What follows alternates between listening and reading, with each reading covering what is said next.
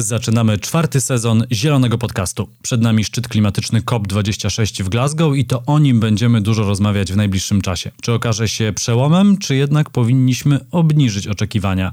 Czeka nas kolejne polityczne bla bla bla, jak mówiła niedawno Greta Thunberg. Obserwujcie stronę facebook.com kośnik Zielony Podcast i mój profil na Instagramie, polecam. Tam w mojej relacji zawsze dużo aktualnych zielonych informacji, ale też okazja do zadania pytań kolejnemu gościowi albo gościni. To zaczynamy. Krzysiek Grzyman, zapraszam.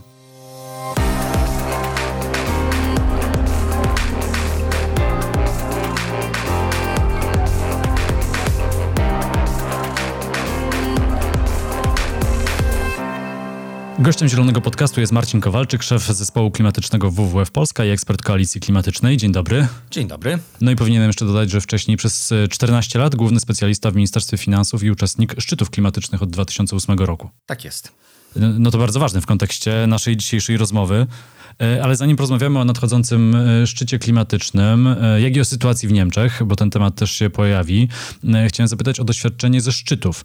Czy jeśli do szczytu mamy miesiąc, to oznacza, że wszystko już zostało ustalone, czy właśnie się ustala? Zazwyczaj te najważniejsze rzeczy na szczytach ustalane są y, albo ostatniego dnia, albo wręcz dzień później. Tak jak to było chociażby w przypadku Katowic, kiedy tak naprawdę szczyt skończył się w sobotę, pomimo że koniec był zaplanowany na piątek, ale to jest, to jest dosyć typowe, jeśli chodzi o szczyty. Bo teraz trwa tak zwany prekop w Mediolanie. Tak jest. W tym momencie trwa prekop. Prekop to jest próba wybadania stanowisk najważniejszych graczy w, e, trakcie negocjacji. To jest próba również rozpoznania przez prezydencję problemów, które będą ich czekały, ale oto na Prokopie rzadko kiedy jest możliwość ustalenia czegokolwiek, ponieważ w tym momencie jest jeszcze za wcześnie, strony jeszcze trzymają się swoich z góry ustalonych stanowisk i ewentualny kompromis zazwyczaj jest wypracowywany, jak mówiłem, w ciągu ostatnich kilkunastu godzin szczytu, który się może przeciągnąć. Szczyt odbywa się w Glasgow. Brytyjczycy bardzo chcieli nadać mu wysoką rangę, więc powinni być przywódcy państwa, nie tylko e, E, ministrowie do spraw e, klimatu. E, jak to się w ogóle ustala? Spotykają się przywódcy państw i skąd oni mają odpowiednią wiedzę, żeby takie negocjacje prowadzić? Jak rozumiem, jadą z dużym zespołem. Najczęściej przyjeżdżają w ogóle na te szczyty bardzo duże zespoły. Typowa delegacja polska na szczyt to było kilkanaście do 30 osób. Ze względu na to, że tam jest bardzo duża liczba tematów, wiele negocjacji toczących się równo, równolegle, wymagających bardzo szczegółowej wiedzy technicznej. Natomiast jeśli chodzi o przywódców państw, najczęściej to wygląda w ten sposób, że oni po prostu dostają pewne materiały od swojego zespołu jeszcze przed wyjazdem i rzadko kiedy oni sami z siebie negocjują. Ale rozumiem, że z jakimś nastawieniem swoim przyjeżdżają. I na też pewno... kto przyjeżdża pewnie ma, e, pokazuje kto ma jakie e, ambicje klimatyczne. Jeżeli ktoś ma duże, to pewnie przyjeżdża premier albo prezydent, a jeżeli komuś ten temat e, nie leży, mówiąc kolokwialnie, no to wysyła ministra albo jeszcze dyrektora departamentu. Tak czy inaczej, ministrowie zazwyczaj się pojawiają na koniec podczas tak zwanego segmentu wysokiego szczebla, który odbywa się w ciągu trzech ostatnich dni szczytu klimatycznego, czyli to będzie środa, piątek w tym drugim tygodniu kopu. Natomiast jeśli chodzi o głowy państw i rządów, jeżeli jest to szczyt, który wydaje się mieć wysoką rangę, tak jak było chociażby w Paryżu, to zazwyczaj ci prezydenci czy premierzy przyjadą na szczyt. W Paryżu udało się naprawdę ściągnąć m.in. Baracka Obamę, e, Angelę Merkel e, i wielu innych, wielu innych przywódców państw. Natomiast jak będzie w przypadku Glasgow, ciężko jest mi powiedzieć to działanie, o którym mówimy w tym momencie, ściągnięcie głów państw i szefów rządów, było podjęte jeszcze dwa razy do tej pory. W ciągu ostatnich lat to było w Katowicach, gdzie niestety nie było zbyt wielu przywódców, i w Chile, gdzie było jeszcze mniej. W tym roku jest szansa na to jednak, biorąc pod uwagę, że to się znajduje w Wielkiej Brytanii, e, że uda się faktycznie ściągnąć osoby na najwyższym szczeblu, zwłaszcza biorąc pod uwagę, że zapowiada się wizyta samej e, królowej angielskiej. Przypomnijmy jeszcze porozumienie paryskie, to był 2015 e, rok, warto tę datę pamiętać. No jak przeglądałem media, to widziałem, że niektórzy się do Glasgow nie wybierają. Na przykład premier Australii Scott Morrison. Nie wiadomo co z prezydentem Chin, Prezydent Chin rzadko uczestniczy w spotkaniach poza y, Chinami. Podejrzewam, że to może być związane z kilkoma czynnikami, a jednym z nich może być po prostu fakt, że słabej znajomości języków. E, więc y, wysyła osoby, które będą w stanie lepiej przekazać jego stanowisko. E, w przypadku y, premiera Australii, no niestety to wynika również z poglądów pana premiera, więc on uważa cały proces klimatyczny troszeczkę za stratę czasu. Ale to wcale nie oznacza, to wcale nie oznacza, że Australia tam nie będzie reprezentowana, bo na pewno Australia będzie miała odpowiednią odpowiednią ekipę i odpowiednich negocjatorów. Czy jednak coś w tym jest, że jeżeli ktoś się chce pochwalić, to jedzie, a jeżeli wydobywa węgiel w dużych ilościach i go spala, to jednak pojawiać się nie chce. Z całą pewnością, aczkolwiek y, spójrzmy na to, że na przykład na takich szczytach pojawia się pan prezydent Andrzej Duda. Tak powiem e, trochę przewrotnie. E, a no właśnie, chciałem o to zapytać później, bo to jeszcze ta główna część rozmowy przed nami, e, czy ten szczyt będzie sukcesem czy porażką, ale jeszcze wcześniej, skoro już ten temat się pojawił, e, kto może reprezentować e, Polskę? Naprawdę prezydent Andrzej Duda się wybierze, czy jednak e, pojedzie premier, a może minister Kurtyka? E, o ile jeszcze będzie ministrem, bo to też jest niepewne. To są, tak, to są rzeczy niepewne. Na pewno będzie ktoś z Ministerstwa Środowiska i co najmniej na y, tym szczycie wysokiego szczebla. Podejrzewam, że jeżeli będzie ktoś na poziomie szefów, y, szefów rządów, głów państw, to to byłby raczej pan prezydent Andrzej Duda. Nawet w Katowicach w czasie tego szczytu reprezentował nas właśnie pan prezydent, a nie pan premier. To jest y, pierwsza rozmowa na temat tego szczytu, chociaż nie, bo y, w zeszłym roku też rozmawialiśmy o tym szczycie, który się nie odbył, więc e, tak naprawdę to już kolejna rozmowa, no ale teraz już taka stricte na kilka tygodni przed tym wydarzeniem. I jak czytałem opinie w zagranicznej prasie, to raczej są tam studzone oczekiwania. To nie będzie raczej spotkanie, po którym powiemy, że mamy wielki sukces i przełom, na przykład w negocjacjach klimatycznych. To czego możemy się spodziewać? Z całą pewnością nie będzie to szczyt bardzo przełomowy. E, szczyt ten był wyglądany e, jeszcze w zeszłym roku jako ten, na którym miały być składane e, nowe zobowiązania dotyczące redukcji emisji. I te zobowiązania państwa, tak zwane narodowo określone wkłady, były składane przez państwa w, w czasie całego tego roku i dodatkowych na samym szczycie raczej nie ma, nie ma co oczekiwać, ze względu na to, że w ciągu kilku miesięcy raczej państwo nie wzmocni swojego stanowiska. Ten szczyt będzie bardzo istotny z tego powodu, że właśnie nie, nie udało się go zorganizować w zeszłym roku z powodu pandemii, e, co troszeczkę zwiększa oczekiwania i trochę pompuje ten balonik dotyczący wyników e, samego szczytu. Ale e, to, że te oczekiwania są studzone, to jest bardzo dobra rzecz. Dlatego, że właśnie on raczej nie będzie przełomowym, on raczej powinien być tym ewolucyjnym, który zbuduje podstawy do kolejnych dyskusji na, w czasie kolejnych szczytów. Tutaj zwracam uwagę, że w 2023 będzie odbywał się tak zwany globalny przegląd, Global Stocktake, który ma pokazać nam, w jakim miejscu jesteśmy, troszeczkę również podobnie jak raport IPCC z sierpnia, e, jeśli chodzi o wypełnienie celów porozumienia paryskiego. I tutaj powinny być e, tak naprawdę zaraz po tym szczycie rozpoczną się już przygotowania do tego Global Stocktake. Rozpoczną się, rozpocznie się zbieranie literatury, rozpocznie się e, zbieranie wiedzy, zbieranie informacji. Natomiast jest oczywiście kilka kwestii, których nie udało się do tej pory zamknąć w związku z porozumieniem paryskim, między innymi dotyczących zasad handlu emisjami pomiędzy państwami, e, pewnych kwestii związanych z finansowaniem, czy też bardziej szczegółowych tabel dotyczących raportowania rzeczy związanych z klimatem czytając e, najnowszy raport e, IPCC i przeglądając wiadomości ze świata dotyczące różnych e, pogodowych zjawisk, no chyba się ciśnie na usta, że to powinien być przełomowy szczyt. Dlaczego ci politycy nie chcą podjąć tych ważnych decyzji jak najszybciej? Tym bardziej, że zegar tyka i nie ma na co czekać. Z całą pewnością jest to prawda. Natomiast y, zazwyczaj takie decyzje, podejmowanie takich decyzji też zajmuje nieco czasu. Jeżeli Unia Europejska miałaby w tym momencie przyjąć nowy, jeszcze wyższy cel, na przykład na rok 2030, to musiało być to poprzedzone odpowiednio długimi negocjacjami. Pamiętajmy, ile czasu zajęło wynegocjowanie celu pierwotnie 40% i później ile czasu zajęło uzgodnienie celu 55%, czyli wynegocjowanie kolejnego celu na przykład na poziomie 65%, tak jak o to wnioskuje część społeczeństwa obywatelskiego, byłoby bardzo trudne i prawdopodobnie tak czy inaczej miałoby miejsce w roku 2023. Nie da się wykluczyć, że właśnie Global Stocktake w 2023 będzie tym kolejnym momentem, kiedy zostaną przygotowane nowe, e, nowe zobowiązania, państwa złożą swoje nowe, jeszcze silniejsze, jeszcze bardziej ambitne, narodowo określone wkłady. E, ale porównując ten COP26 z tym szczytem, który odbył się dwa lata temu, to i tak mamy postęp w deklaracjach, jeżeli chodzi o Unię Europejską, jeżeli chodzi o Stany Zjednoczone i kogo, kogo jeszcze? Zdecydowanie tak, zdecydowanie mamy postęp y, w deklaracjach. Od tego czasu nawet Chiny przecież zgłosiły swój, y, złożyły swój cel dotyczący neutralności klimatycznej, zakładając, że będzie to w roku 2060. Oczywiście nadal nie jest to wystarczające, zwłaszcza, że do, deklarują, że jeszcze do roku 2030 ich emisje mogą rosnąć, ale przynajmniej w przeciwieństwie do do niektórych państw w Europie taki cel już w tym momencie mają. I mają już określoną datę, w którym momencie y, ich, y, ich emisje będą neutralne. Natomiast oczywiście y, tutaj deklaracji było więcej, również właśnie dlatego, że to właśnie rok 2020 miał być tym momentem na składanie nowych deklaracji, ale jest jeszcze jeden element, na który trzeba będzie zwrócić uwagę podczas tego szczytu, a mianowicie finansowanie, ponieważ jest to jeden z elementów, który jest kluczem do tych negocjacji. E, niewystarczające finansowanie klimatyczne jest y, czasami pretekstem, a czasami po prostu powodem, dla którego na przykład państwa rozwijające się nie składają bardziej ambitnych y, deklaracji redukcyjnych ze swojej strony.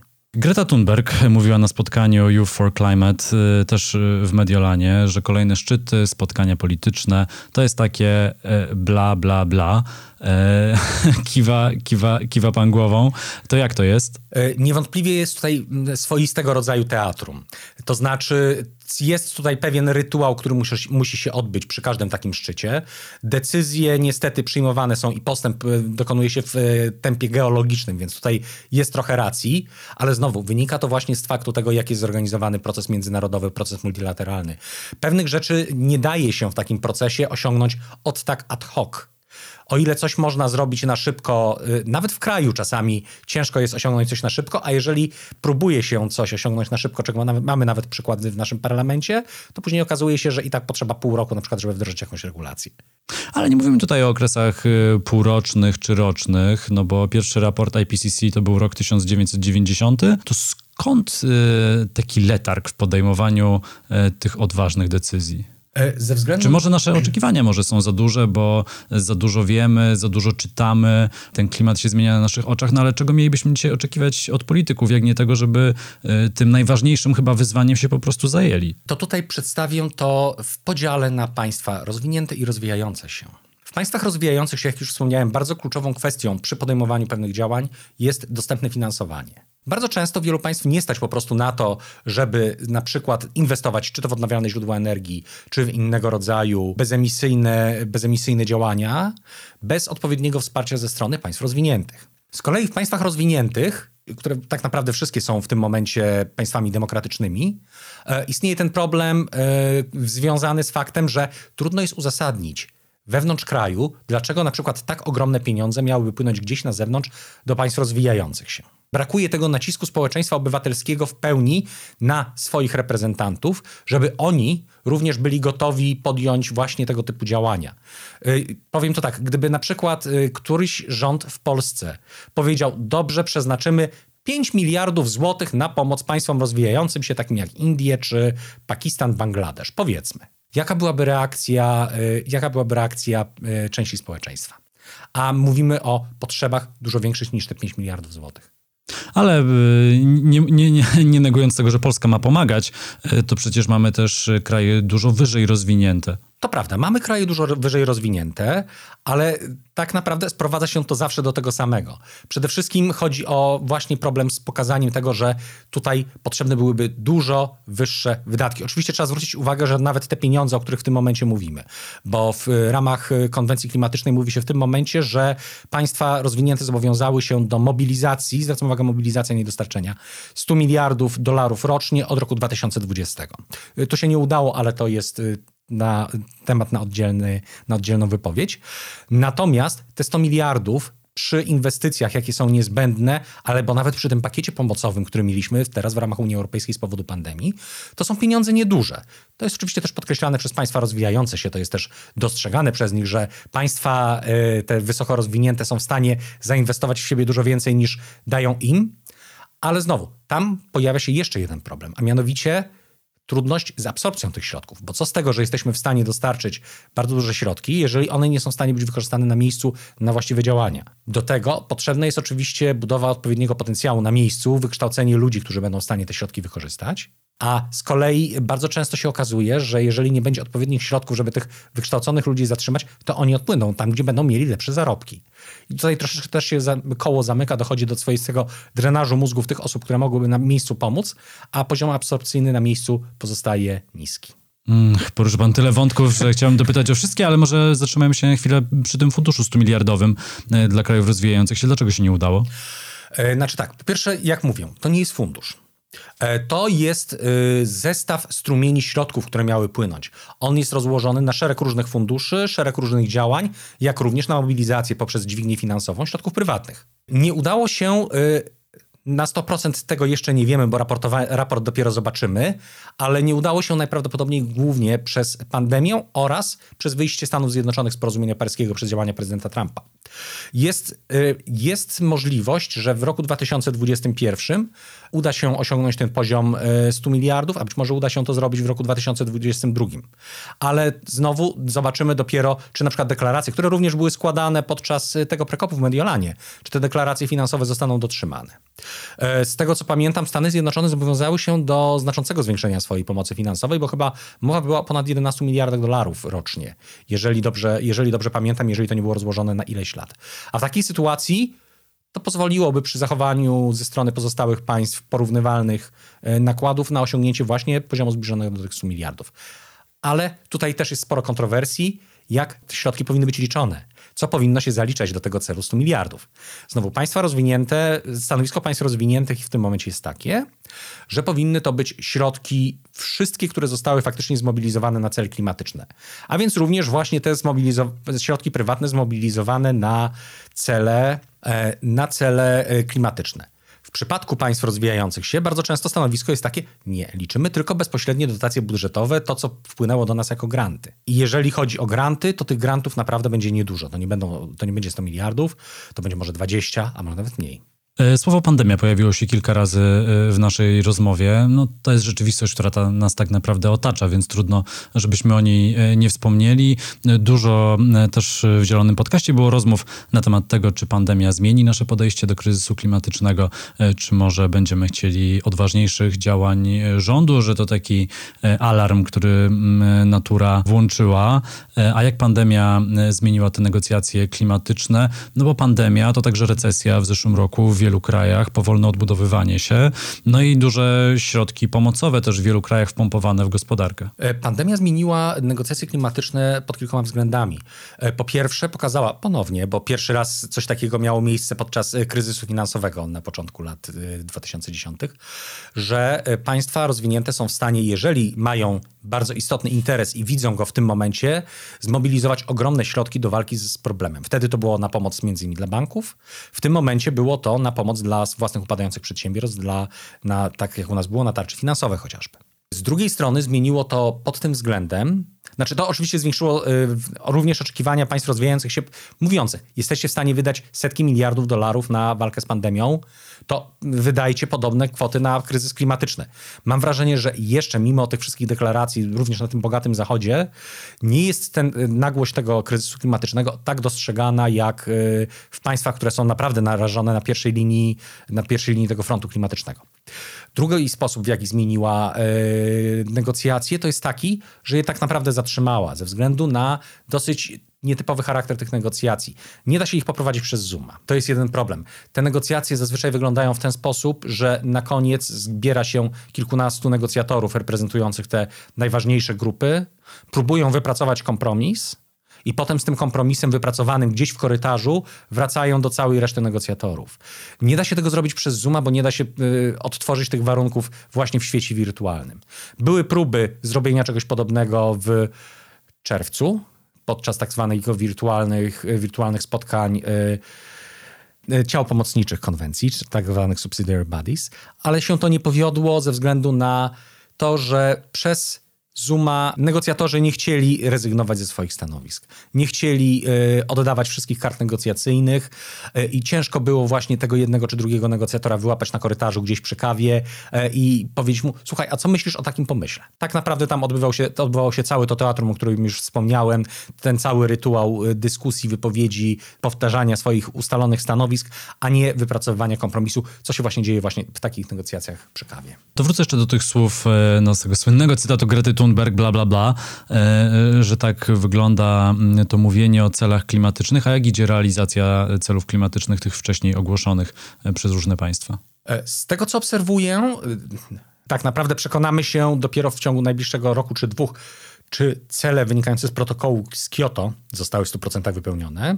Pierwotne cele z protokołów z Kyoto, czyli te do 2012 roku, zostały tak naprawdę wypełnione, ale dopiero w 2023 chyba będziemy wiedzieć, czy zostały wypełnione cele na rok 2020, gdy skończy się ten tak, tak zwany true-up period, czyli okres, w którym dokonuje się ostatecznego rozliczenia wszystkich e, emisji z tego okresu. Biorąc pod uwagę, że przed porozumieniem paryskim tak naprawdę większość państw nie miało jakichś y, zobowiązań y, redukcyjnych, ciężko jest w tym momencie pokazywać, na ile, na ile te cele są w tym momencie wypełniane. Unia Europejska, na tyle na ile się daje określić, swoje, swoje cele wypełniła.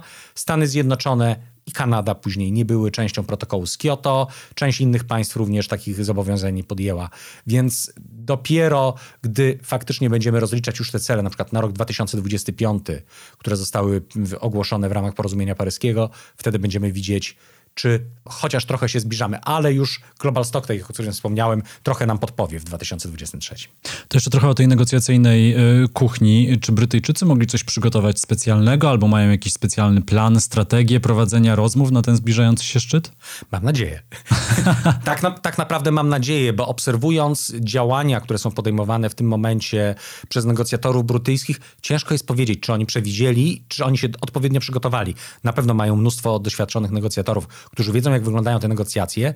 Tylko pytanie, czy osoby prowadzące negocjacje na samym szczycie skorzystały z tego doświadczenia i wiedzą, że muszą w tym momencie już y, zmapować niejako potencjalne zagrożenia, wskazać odpowiednie cele, które mają, odpowiednie cele, odpowiednie działania, które mają się tam zdarzyć e, i czy przygotowali się na ewentualne niespodzianki, bo takie niespodzianki zawsze się będą zdarzać. Na pewno, na pewno część państw rozwijających się im tego nie ułatwi.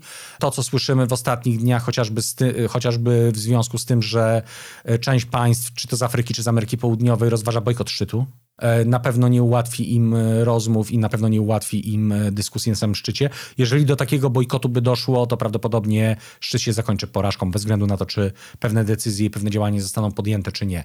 Bo te państwa, których, które były nieobecne na szczycie, będą podważały jego wyniki. A organizacja Climate Action Network w ogóle proponowała niedawno, żeby przesunąć y, ten szczyt y, klimatyczny właśnie ze względu na y, sytuację państw rozwijających się, no i społeczeństwo obywatelskie. Przede wszystkim na społeczeństwo obywatelskie i na dostęp właśnie negocjatorów z państw rozwijających się, zwłaszcza tam, gdzie był problem z zaszczepieniem się. Ale tutaj jest jeszcze jeden, jeden dosyć ważny element, a mianowicie zasady dostępności na sam szczyt, ponieważ państwa, które znajdują się na tak zwanej czerwonej liście brytyjskiej, czyli tam, gdzie są pandemia w tym momencie zbiera największe żniwo, mają utrudniony wstęp do Wielkiej Brytanii. W ramach poluzowania troszeczkę zasad Brytyjczycy pozwolili negocjatorom z tych państw wjechać, jeżeli się nie zaszczepili, na, na 10-dniową kwarantannę, a przy zaszczepieniu e, na 5-dniową kwarantannę i dopiero potem byliby dopuszczeni do obrad. Biorąc pod uwagę, że są to hotele wskazywane przez organizatorów i ceny E, pobytu w takich hotelach są bardzo wysokie. Dla wielu państw rozwijających się, tych najbiedniejszych, e, jest to po prostu bariera czasami nie do przeskoczenia. I to jest właśnie jedna, jedna z przyczyn, dla której na przykład e, państwa afrykańskie stwierdziły, że rozważają bojkot szczytów. Właśnie te przyczyny organizacyjne, te przyczyny dotyczące zasad wjazdu i uczestnictwa w kopie. Domyślam się, że to się nie wydarzy, ale to byłaby du duża strata, gdyby o kilka miesięcy przesunąć ten szczyt? To jest już duża strata i to już byłby duży, to już byłby tak naprawdę duży problem dla całych negocjacji globalnych. Już to przesunięcie o rok było bardzo poważnym problemem, a jeżeli byśmy przesunęli o kolejnych kilka miesięcy, w zeszłym roku też na początku mowa była o przesunięciu e, szczytu na kwiecień, może maj. E, gdybyśmy przesunęli po raz kolejny, znowu ryzykowali, albo ryzykowalibyśmy, że mamy dwa szczyty w ciągu w odstępie kilku miesięcy, bo kolejny jest planowany na koniec przyszłego roku w Egipcie albo ryzykowalibyśmy y, sytuację, w której tamten szczyt byłby ponownie przesunięty na przykład o pół roku czy o rok, co ponownie odwleka y, podjęcie właściwych decyzji, co ponownie y, utrudnia osiągnięcie właściwych rezultatów. Także tak, to byłaby, tak, to byłaby spora strata, ten szczyt, a, a poza tym tutaj podejrzewam, że jest też spore zmęczenie po stronie Brytyjczyków i oni dlatego im bardzo zależy, żeby ten szczyt się odbył, żeby oni mogli już przekazać niejako pałeczkę kolejnej prezydencji. To y, drugi y, bardzo aktualny temat. Jesteśmy po wyborach y, w Niemczech. Dobry wynik Zielonych, ale nie wiadomo, kto będzie w koalicji rządowej. Zieloni tam najprawdopodobniej będą. To będzie duża zmiana w polityce klimatycznej naszego zachodniego sąsiada? Zwracam uwagę, że oprócz Zielonych w tej koalicji prawdopodobnie będzie również FPD, więc może tutaj się dojść czyli do pewnej... liberałowie. Liberałowie, czyli może dojść do pewnego rodzaju neutralizacji z jednej i z drugiej strony postulatów, ale to też zależy od tego, jak, jaki będzie tak naprawdę podział teczek pomiędzy poszczególnymi partiami. Jeżeli okaże się, że e, zieloni dostaną ministerstwa związane właśnie z klimatem, środowiskiem, e, to mogą próbować prowadzić bardziej ambitną politykę niż do tej pory. Jedno jest pewne, a polityka na pewno nie będzie mniej ambitna. Może być tylko bardziej ambitna niż do tej pory.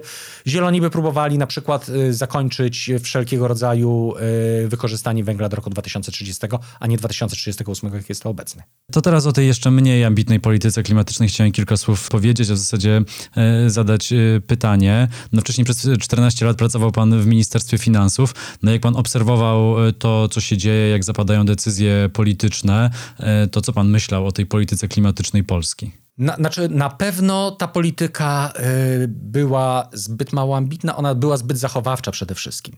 Y, I to można dostrzec, y, to można było już dostrzec parę lat temu, że problem zaczyna się zaczyna się bardzo poważny problem dla Polski pod kątem tego, jak, ile zapłacimy za e, naszą politykę klimatyczną. Że to będą duże pieniądze, już a w 2019, 2018 2019, gdy zaczęły znacząco rosnąć ceny uprawnień do emisji, widać było, że musimy coś zrobić, ale nie było niestety woli politycznej. Cały czas próbowaliśmy jeszcze utrzymać e, naszą gospodarkę opartą na węglu, cały czas próbowaliśmy, no były twierdzenia na najwyższym szczeblu, że węgla mamy na 200-300 lat, dlaczego mamy robić cokolwiek. E, I to się teraz odbija czkawką. Brak inwestycji, na które są środki, bo z ETS-u dostajemy naprawdę ogromne środki. E, tak jak liczyłem w latach 2013, od początku systemu handlu uprawnień do tej pory, z tytułu ETS-u wpłynęło około 51 albo 52 2 miliardów złotych, z czego 80, y, ponad 80% w ciągu ostatnich trzech lat. Gdyby te środki przeznaczyć faktycznie na zieloną transformację, to jest to poważny zastrzyk pieniędzy i możliwość przeprowadzenia naprawdę dobrej zmiany w energetyce y, i przede wszystkim zabezpieczenia e, systemu energetycznego przed katastrofą, która czeka nas tak czy inaczej, wynikającą z tego, że większość naszych mocy węglowych tak czy inaczej będzie musiała być wycofana w ciągu najbliższych paru lat, bo są to elektrownie budowane przed rokiem 80, a bardzo często nawet przed rokiem 1970. Tymczasem ustawy wiatrakowej, którą zresztą ten rząd e, zaostrzył, e, cały czas nie udało się zmienić.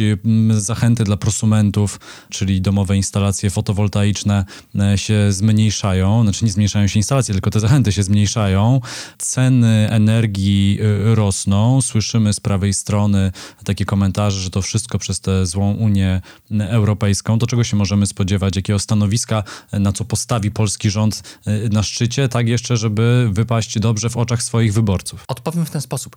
E, po pierwsze, stanowisko Polski jest dosyć istotne, ale jest jeszcze stanowisko unijne, ponieważ Polska na szczycie nie występuje samodzielnie. Nie, co do zasady Polska nie zabiera głosu jako Polska, głos zabiera y, jeden negocjator unijny. To stanowisko y, unijne było wypracowywane przez ostatnie półtora roku, podejrzewam, y, i wielkich zmian w nim się bym nie spodziewał nawet w ostatniej chwili, chyba że faktycznie Polska zyskałaby bardzo duże poparcie ze strony innych państw.